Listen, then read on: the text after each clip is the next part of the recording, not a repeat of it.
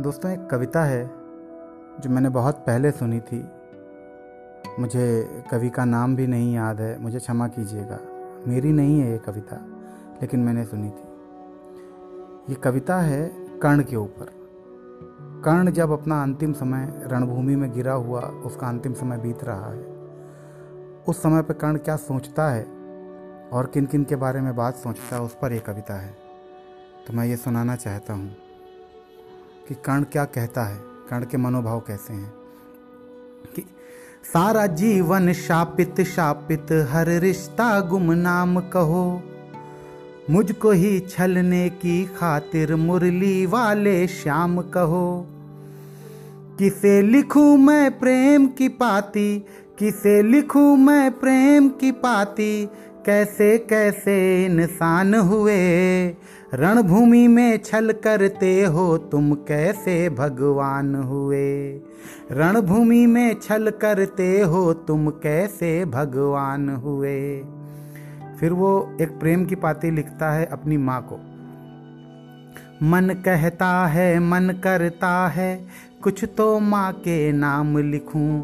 मन कहता है, मन करता है कुछ तो माँ के नाम लिखूं, एक मेरी जननी को लिख दूँ, एक धरती के नाम लिखूं। प्रश्न बड़ा है, मौन खड़ा, धरती संताप नहीं देती। प्रश्न बड़ा है, मौन खड़ा, धरती संताप नहीं देती। और धरती मेरी माँ होती तो मुझको श्राप नहीं देती। जननी माँ ने वचन लिया है जननी माँ ने वचन लिया, अर्जुन का काल नहीं हूँ मैं। जननी माँ ने वचन लिया, अर्जुन का काल नहीं हूँ मैं। और जो बेटा गंगा में छोड़े, उस कुंती का लाल नहीं हूँ मैं।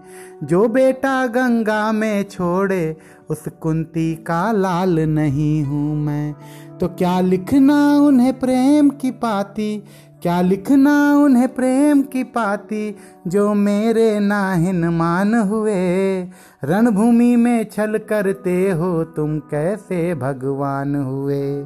रणभूमि में छल करते हो तुम कैसे भगवान हुए? अब कर्ण अपने पिता को लिखता है।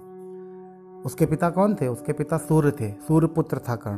अपने पिता को लिखता है कि सारे जग का तम हरते बेटे का तम ना हर पाए। तम मतलब अंधेरा और हरना मतलब ख़त्म करना। सारे जग का तम हरते बेटे का तम ना हर पाए। कृष्ण ने तो जो छल है किया पर तुम भी कम ना कर पाए। अर्जुन की सौगंध की खातिर बादल ओट छुपे थे तुम। अर्जुन की सौगंध की खातिर बादल ओट छुपे थे तुम। श्री कृष्ण के एक इशारे, कुछ पल अधिक रुके थे तुम। कुछ पल जो तुम रुक जाते तो कुछ पल जो तुम रुक जाते तो अपना शौर्य दिखा देता। कुछ पल जो तुम रुक जाते तो अपना शौर्य दिखा देता। और मुरली वाले के सम्मुख ही अर्जुन का शीश गिरा देता। और मुरली वाले के सम्मुख ही अर्जुन का शीश गिरा देता। तो क्या लिखना उन्हें प्रेम की पाती? क्या लिखना उन्हें प्रेम की पाती?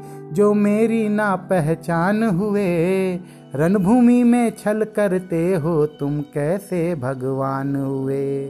रणभूमि में छल करते हो तुम कैसे भगवान हुए? धन्यवाद। अगर आपको ये कविता अच्छी लगी है तो इसी प्लेटफॉर्म पर मुझे वॉइस मैसेज कर सकते हैं, और ना जहाँ जहाँ मैं इसे शेयर कर रहा हूँ, वहाँ आप मुझे नॉर्मल मैसेज एसएमएस व्हाट्सएप करके भी बता सकते हैं। बताएँगे तो अच्छा लगेगा। आपको अच्छा लगा हो तो आगे भी बढ़ाइए। Thank you so much.